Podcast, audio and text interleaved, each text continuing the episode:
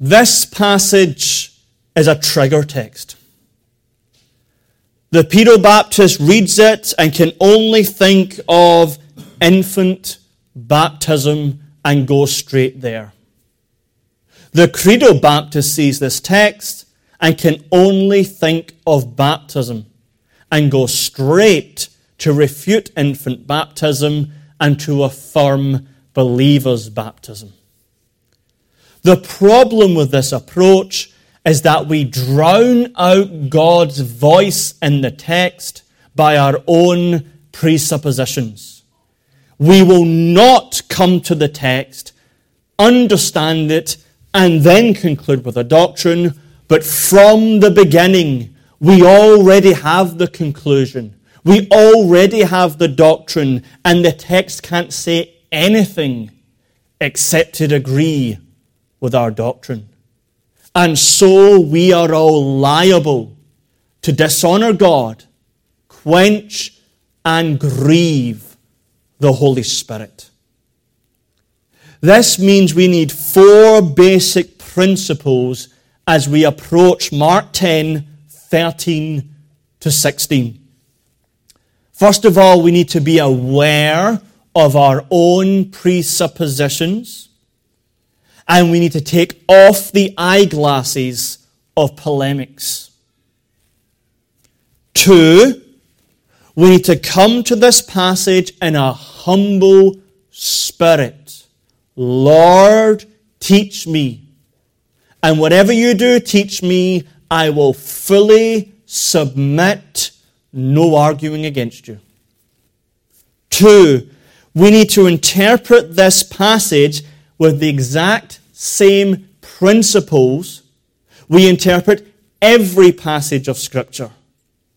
As we have come to Mark, chapter after chapter after chapter, we need the same principles of interpretation, vocabulary, grammar, syntax, context, Scripture interpreting Scripture. And fourthly, we must conclude with doctrine only after sound, sober exposition. So let us seek to apply these principles as we ask three questions of this passage. One, what is this passage teaching? Two, what are the implications of this passage. Three, how does this passage apply to disciples? So, first of all, what is this passage teaching? My method here is really how you should never preach a sermon. I'm not going to exposit the text, I'm going to exegete the text. And for our young student, you should never do exegetical preaching, only expositional preaching. But at least for this section, I'm going to be doing exegetical preaching. Because it's such a controversial subject, we must slow down and dig deep into the very uh, the trees and not the wood itself. And only after exegeting the passage will we have a doctrine of what is Jesus Christ teaching in this passage. So you remember the context. Jesus Christ is in the region of Perea, just beyond Judea to the east side of the Jordan. He's in a house and he's teaching his disciples about remarriage. Then verse 13 tells us what happens next. And they brought young children to him that he should touch them and his disciples rebuked those that brought them. Who is the they? Now, you read the passage, there are no details. But when you look at the context and the language, all commentators are agreed. They are speaking of Jews. We're in the region of Perea. We're beyond the Jordan. Jewish leaders are there in the midst of all the people, the Pharisees. So here are Jews, people who are members of the covenant of God. Secondly, they here is masculine. It is referring to fathers. Jewish fathers are bringing their children to Jesus. Thirdly, they have some kind of faith in Jesus historical faith, um, saving faith, but they have a faith here. Why? Because to whom are they going to for the blessing of God? They believe Jesus is the source of divine blessing. They believe Jesus Christ can bless their children. So here we have Jewish fathers looking to Jesus to bless their little children. Now, what exactly does it mean, little children? Well, the Greek is paideon. Uh, uh, paideon. This is where we get the English words pediatrician, a children's doctor, or pedobaptist. There it is, the pedo, the pedo there. Now, this primarily refers to young children. For example, in Hebrews chapter 11, 23, Moses is less than three months old and it uses this word. Moses, when he was born, was had three months of his present parents, and it's described him as a proper child. Pedo there. In Matthew chapter 2, verse 8, it is speaking of Jesus Christ, who has just been born. And in this verse, to take the, the loosest view, he is up to two years old because Herod is looking for two years in Unger to kill. And it uses the same word. It says, Go and search diligently for the young child. So, taking the loosest view possible there, up to two years old. But then in Matthew 18 2, Jesus Christ calls a child, and the child is able to walk and approach Jesus Christ. And so this word, paideon, where we get pediatrician, pedobaptism, speaks to a young child primarily. But it can be used for any child up to 10, 11, 12 years old. It has to be noted that. But Luke is very helpful here. Just like when we go to every text in Mark, if Matthew or Luke enlighten, we go to them to enlighten us. And how does Luke describe the children who are coming to Jesus here? Luke 18, verse 15. It uses the word brephos. That means either a child in the womb or a newborn child just out of the womb. An infant, let's say. And when you look at this word in the New Testament, again it's clear. Luke chapter 1, verse 41, speaking of John the Baptist in the womb, he is brephos. And when Elizabeth heard the salutation of Mary, the brephos, the babe, the infant, leaped in her womb chapter 2, verse 12 of Luke. Speaking of Jesus Christ as a new-born infant. Ye shall find the babe, the brephos, the infant, wrapped in swaddling clothes, lying in a manger. And when this word is used metaphorically, it still retains its newborn infancy. 1 Peter chapter 2 verse 2 as newborn babes as brephos as infants desire the sincere milk of the word and so what children what kind of little children have been brought to Jesus newborn babes infants little children are being brought by their Jewish fathers so that Jesus Christ would bless them. And the word here in Mark chapter 10, verse 13, is that they brought young children to him that he should touch them. It is simply a shorthand of saying that Jesus would bless them. That's confirmed in verse 6, where it says he brought them up in his arms and his hands and he blessed them. In Matthew chapter um, 19, verse 13, the parallel account says that he should put his hands on them and pray. And so, Jewish fathers in the covenant are bringing their infants to Jesus Christ so that he would bless the infants. Now, what does it mean to bless? Just generically speaking, the word bless means to bestow grace, favor, gifts, benefits upon someone else. Just the word generically. What kind of blessing are the Jewish fathers seeking for their infants? They're seeking divine blessing. Matthew 19:13, they want Jesus to take hold of their children and pray implicitly to the Father to bless them. So it's divine blessing. Second of all, it's kingdom blessing, verse 14. For such is the kingdom of God. Then he brings them up and he blesses them. So it's kingdom blessing. And thirdly, it is Christ's blessing because they're looking to Jesus Christ to bless them.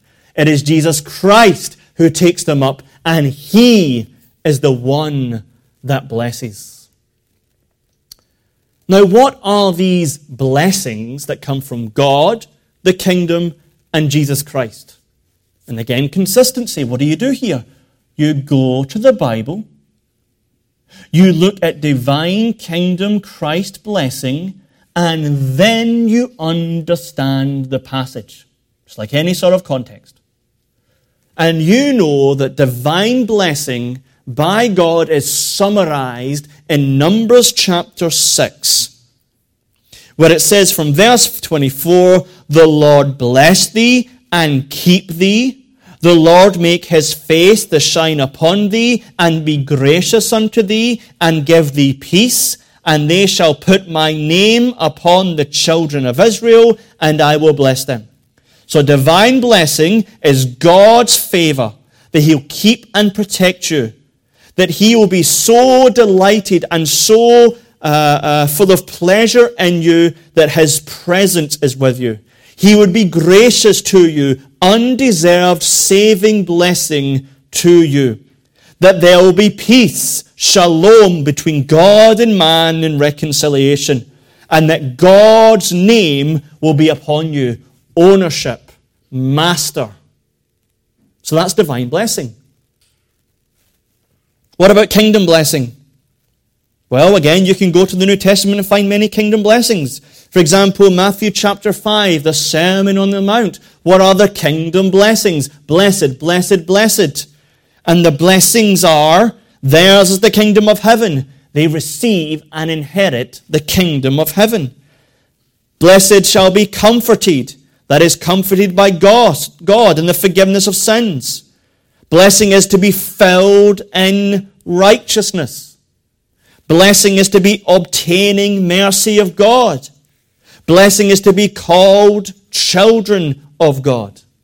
Well, let's go to Paul. Paul, describe kingdom blessing for me. Romans 14, 17. The kingdom of God is righteousness, peace, and joy in the Holy Ghost. But what about Christ's blessing? How does Christ bless? Where do you start? Ephesians 1 3. Every spiritual blessings in the heavenly places in Christ. It's redemption, it's righteousness, it's sanctification, it's adoption, it's, it's the power of God within you, and so on and so forth. Paul, define blessing for me, okay? Romans 4 6 to 8. Blessed are they whose sins are forgiven. Galatians chapter 3, Galatians chapter 4, the blessing of Abraham would come to you, justification by faith alone, and the Holy Spirit given to you. And so, consistently understanding the Bible, Jewish fathers who are in the covenant are bringing their infants to Jesus Christ to receive divine blessing, kingdom blessing, and Christ's blessing. How do the disciples respond? Second part of verse 13. And his disciples rebuked those that brought them. Rebuke means to strongly admonish for wrong doing. You're wrong. You're wrong, fathers, for bringing your infants, seeking Jesus Christ to bless them with divine kingdom Christ blessing. Now, why did they think it was wrong? It doesn't say, does it, explicitly at least? Could it be they did not believe infants qualify for this blessing? Or could it not be that? Could it simply be Jesus is too busy, Jesus is too important for you fathers to come with your little infants and come into the. We're busy having a teaching session on remarriage right now. It's not the time and place. You're wrong for coming now. We don't know exactly. I would argue it was the former though. Because in verse 15 there's a rebuke and an instruction. Because remember chapter 9. They still have pride. That man casting out demons, he's not one of us. Go away, forbid. Little infants, fathers seeking that Jesus Christ blesses them, I think they're forbidding him because they don't believe the children qualify. Doesn't matter which way you take it. The purpose is this the disciples think the fathers are wrong for bringing infants to bless to be blessed of Christ and so they rebuke and admonish them. How does Jesus Christ respond? Verse 14. But when Jesus saw it, he was much displeased that's a weak translation. The word there for displeased means to be deeply indignant. It's not even angry. Deeply indignant. In Christ's life, when he saw something that was wrong, when he saw injustice, he became very angry. For example, in Mark chapter 3, verse 5, is a man with a withered hand. It's a man who suffers in society, in his station, and so on.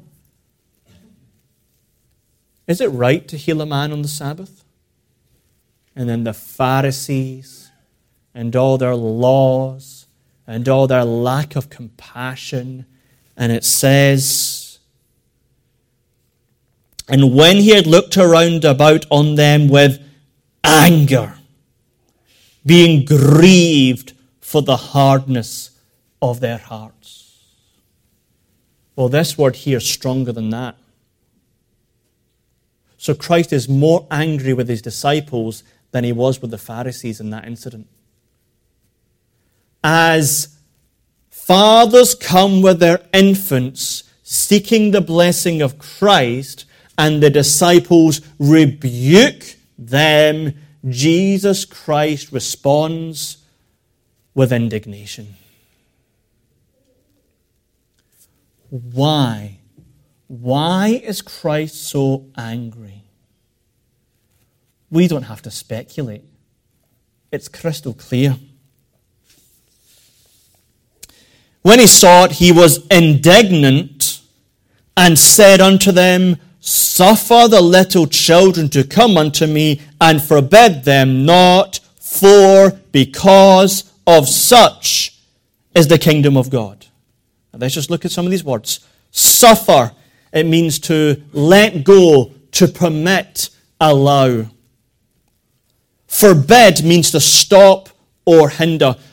Do not hinder them. Do not stop them. Allow them. Permit them. Loose them to come unto me. Because such is the kingdom of God. Now, again, let's be careful here. What does it mean for such is the kingdom of God? I try to be fair and listen to sermons and read books on this by our Baptist brothers. They asserted and proved nothing every time. They said the word such means comparison, like. And this is only teaching that people who are like infants, people who are like little children, belong to the kingdom of God. And therefore, we must have a weak, humble, dependent spirit on Christ to enter the kingdom of God. And of course, they look at verse 15. Verily I say unto you, whosoever shall not receive the kingdom of God as a little child, he shall not enter therein. And say, see, it is only comparison. It's only like. But that's wrong. And I'm not just saying that because of my position. That's wrong contextually and that's wrong grammatically. Contextually, it is wrong because verse 16 is here. If verse 16 was not here, they'd have a point contextually. Here's infants being brought to Jesus. Jesus says, I am angry. Do not forbid them. Let them come to me, for such is the kingdom of God. Verily I say unto you, if you do not enter the kingdom just like this infant, then you're not entering the kingdom of God. Full stop. They would have a point contextually. But that's not what happened. What happens in verse 16? He takes the infants and he blesses them.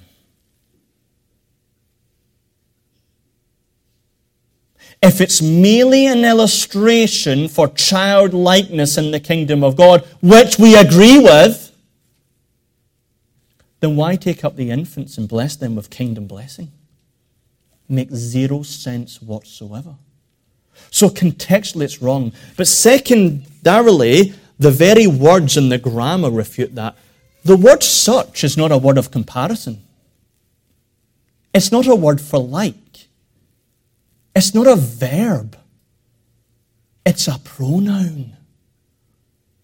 Now, I could assume what everyone knows means by a pronoun here because everyone went to school.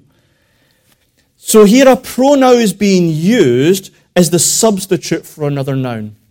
So, in English, we don't like to say this. In the Greek, they don't like to say it. So imagine it says, Suffer the little children to come to me, for little children is the kingdom of God. We don't do that in English, do we? We'd use a pronoun he, she, it. This is a pronoun. Suffer the little children to come unto me, for such is a pronoun referring to the little children in the kingdom of God. But it's a particular pronoun looking at the quality, the sphere of the thing it's referring to.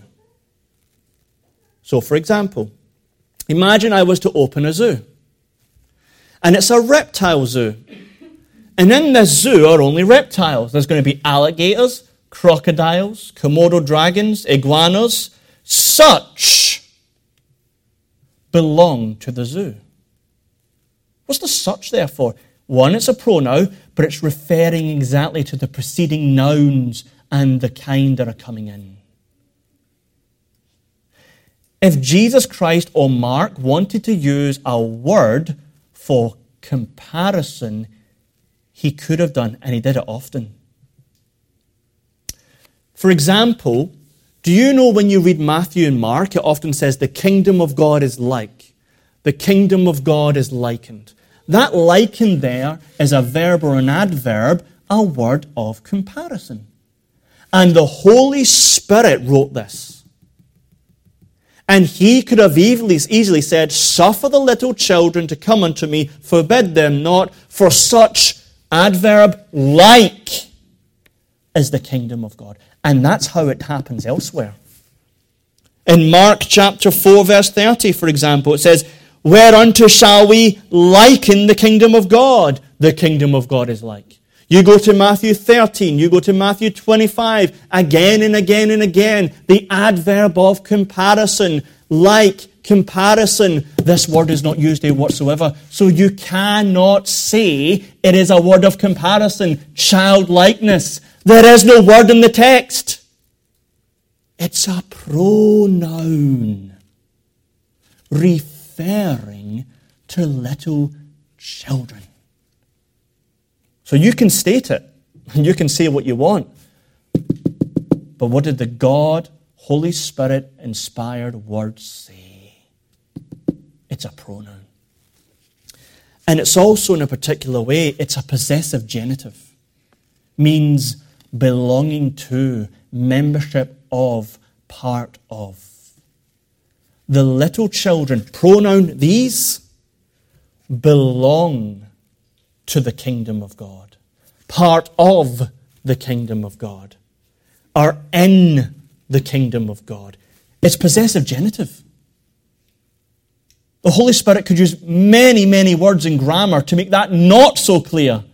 But God, the Holy Spirit, says, Little children belong to the kingdom of God. You could not be more clear.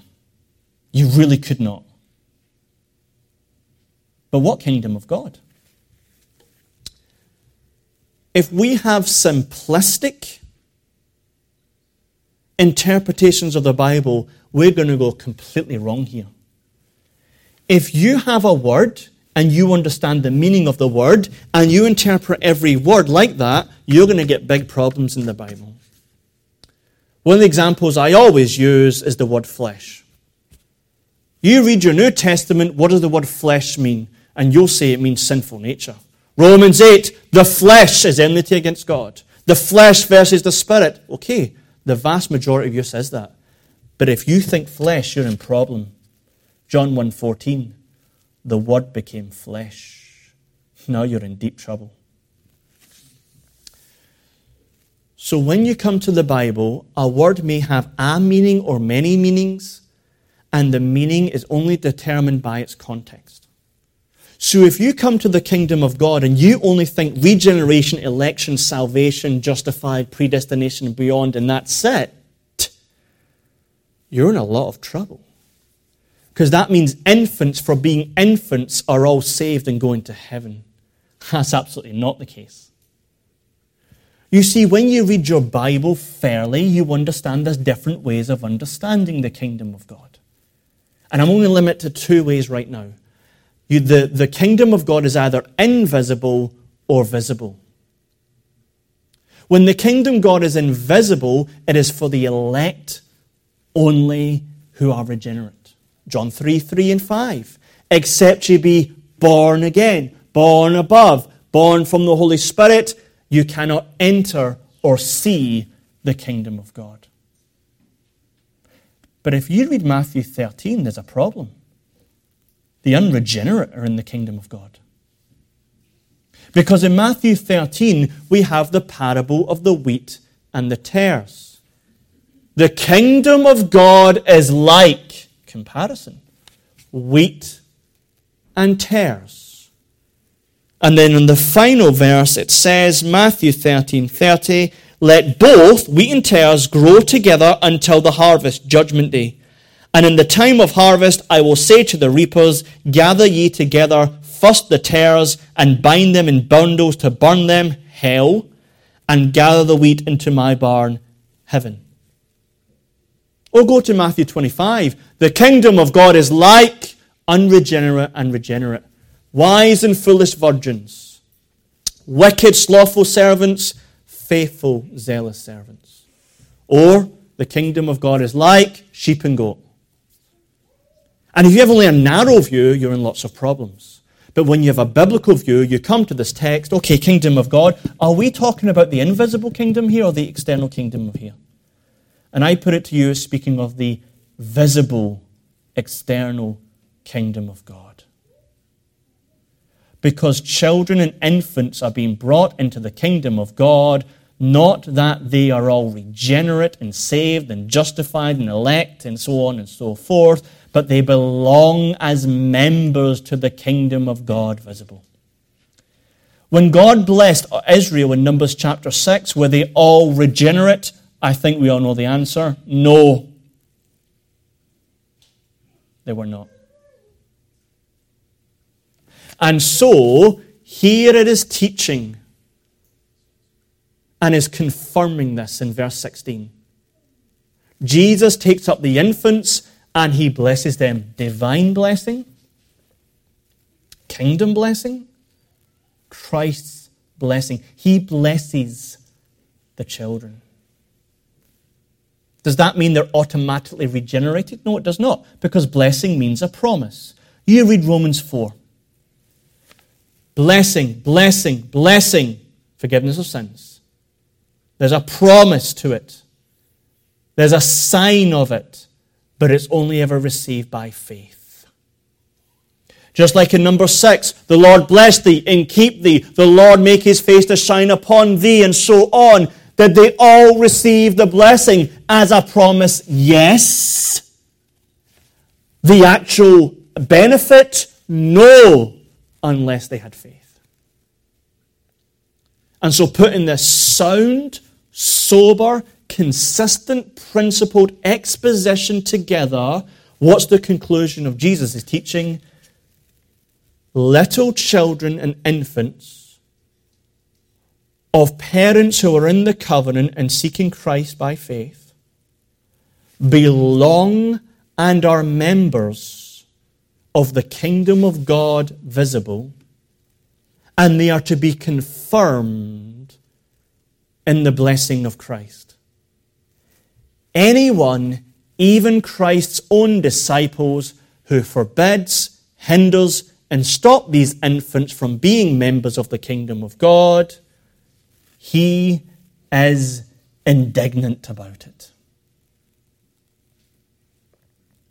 That's what it's teaching.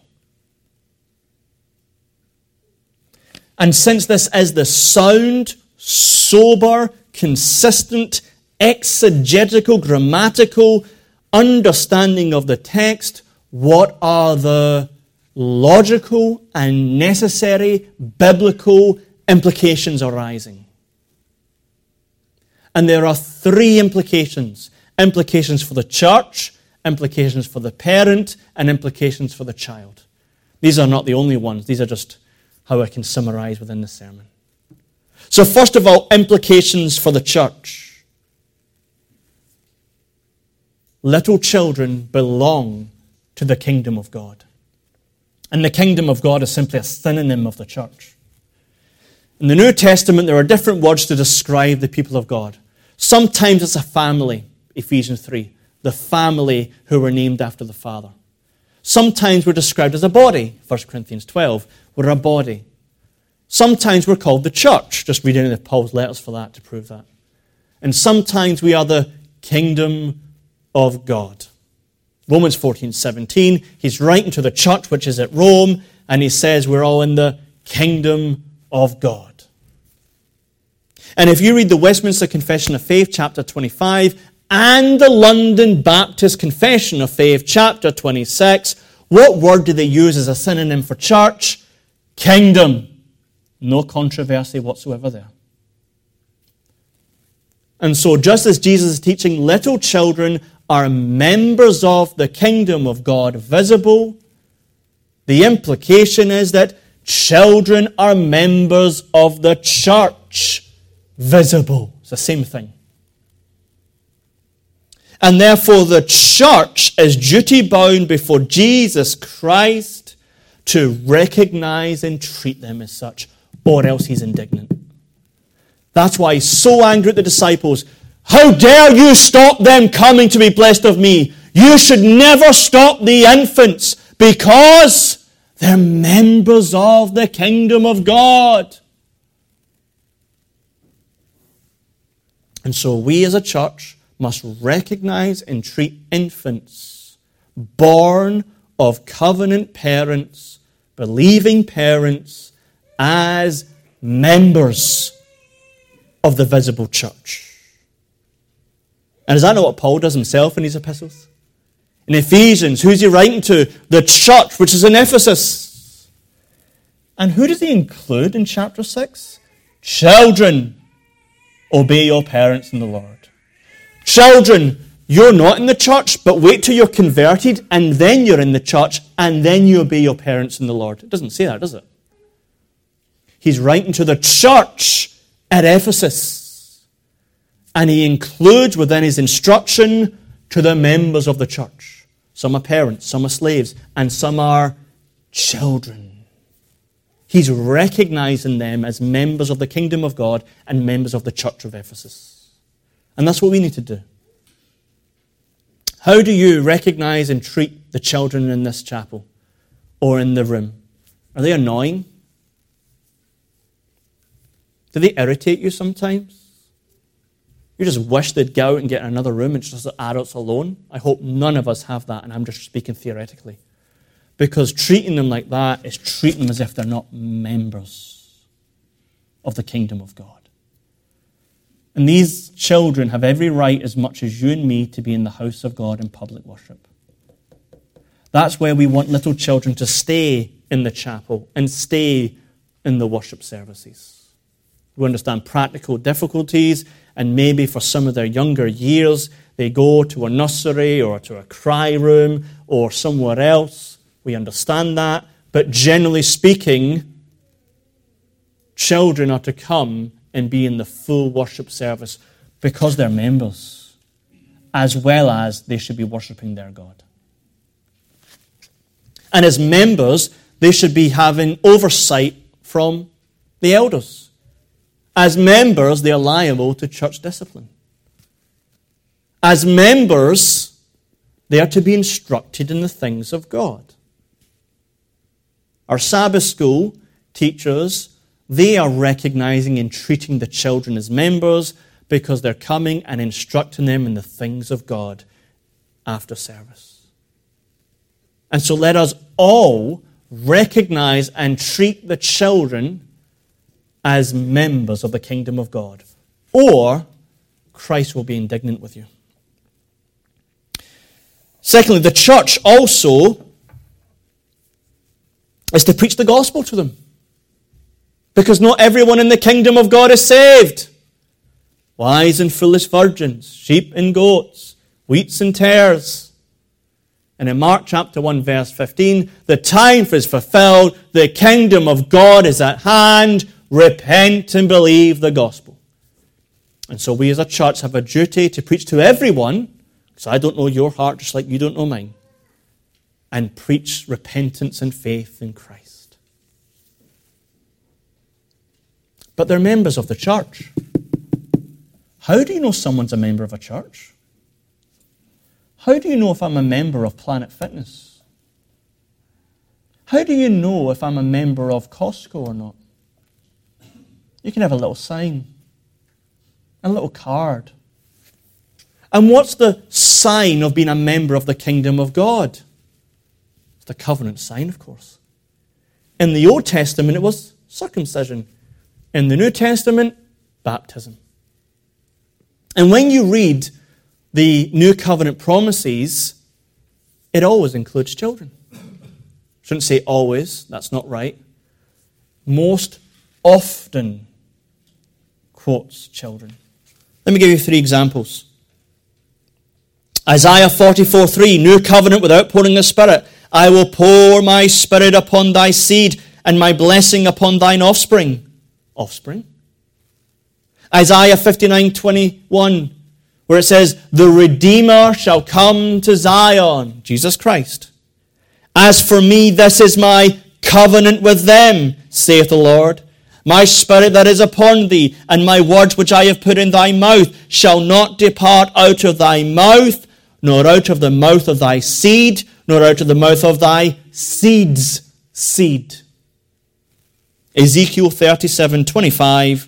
And they shall dwell in the land that I have given unto Jacob my servant, wherein your fathers have dwelt, and they shall dwell therein, they and their children, and their children's children forever, and my servant David, Messiah, Jesus Christ, shall be their prince forever. Moreover, I will make a covenant of peace with them. Spurgeon says in his famous sermon, There's no water in this passage, and therefore no baptism. He's 100% correct. There is no water here. No one's arguing there's water here. There's no fonts here. It's not what we're arguing. What does it teach? Children are members of the kingdom of God. What does that mean? Baptism. Because baptism is the sign and seal of being a member of the kingdom of God. Infants are to be blessed with divine kingdom Christ blessing. What does that mean? Promise. Just like it was in the Old Testament, as in the New. And therefore, the necessary implication because children are members of the kingdom of God, they have a right before Jesus Christ to the sign of being members of the kingdom of God baptism. This promise is for you and your children. Lydia and her household was baptized. And so, therefore, we must baptize, or Christ will be indignant. Remember what happened when Moses didn't circumcise his children in Exodus 4? He said God was going to kill him. Jesus is indignant when we don't baptize our children because they're members of the kingdom of God and they have a right to it. Second implications for parents. So many implications. What's the status of your child? Heathen? Pagan? Same status as a Hindu or a Jew or a Muslim? No. Your child's not of that status. Your child's a member of the kingdom of God. See, there are. You're either a member of the kingdom of God or you're not. You're just like the Muslims, you're just like the Jews, you're just like everyone else. No. You're members of the kingdom of God, visible. And therefore, we must bring them to Jesus Christ. We do it by teaching them. Deuteronomy chapter 6, verse 7. Thou shalt teach them diligently unto thy children, and talk of them when thou sittest in thine house, and when thou walkest by the way, and when thou liest down, and when thou risest up. Ephesians 6 4. Fathers, just like the Jewish fathers here, provoke not your children to wrath, but bring them up in the nurture and admonition of the Lord. So, because your children are in the kingdom of God, because they're God's blessing to you, Psalm 127, you must bring them up in the faith. You must disciple them and you must train them. And so I know the parents do take this very seriously. So this is just an, an affirmation, a confirmation of what you're doing is biblical. And there's a great encouragement, is there not? Jesus says, Have the children come to me. So when you're praying, God, save my child, is Jesus willing? We'll just read the text. Suffer the little children to come unto me and hinder them not, for such is the kingdom of God. What faith will that rise in you? Third implication, I have to be very brief here because we're very much going out of time. Third implication is for the child. Children, is your parent a covenant parent? Children, are your parents professing believers? That means you're a member of the kingdom of God. You have every opportunity, every warrant to be saved. Because your parents are teaching you in the things of God, Your parents are bringing you to public worship. Your parents are teaching you the Bible, and you have every opportunity. Others outside the kingdom of God don't. But you do. But remember, it's not enough to be a member of the visible kingdom of God. Ye must be born again and enter the invisible kingdom of God. In Romans chapter 2, children, it says, A true Jew is not one outwardly, circumcision, oracles, Bible, and worship. A true Jew is someone who has a new heart and loves God. Not all that are Israel are actually Israel. There's an external, visible Israel where God generally elects them and gives them all the, the, the, the, temple, the promises. But it's only the true Israel who are born again of the Spirit or they're circumcised of the heart.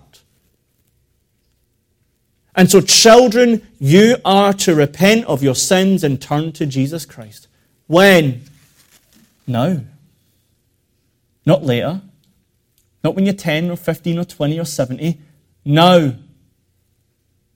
You are to repent of your sins and believe in Jesus Christ now. But you might be afraid. You might have a wrong view of Jesus Christ or a half view of Jesus Christ. Maybe you see him as God, holy, majestic, great, and you're afraid.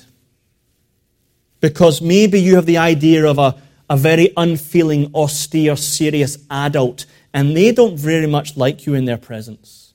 That's not Jesus. He has all the attributes I just mentioned, but he is also meek and lowly in heart. Jesus Christ is the shepherd of Isaiah chapter 40, verse 11. He shall feed his flock like a shepherd. He shall gather the lambs, the baby sheep, with his arms. Are you a lamb? Are you a young child? Jesus Christ is loving, willing, compassionate, and ready to pick you up as his lamb. He says, Let no one hinder you from coming to me. You, as a child, here and now, look at the love, the grace, the mercy and the words of Jesus Christ. Come unto me. Dear child, whether you're two years old or 12 years old, or maybe you're still a child when you're 38 years old, I don't know everyone here. Christ says, Come.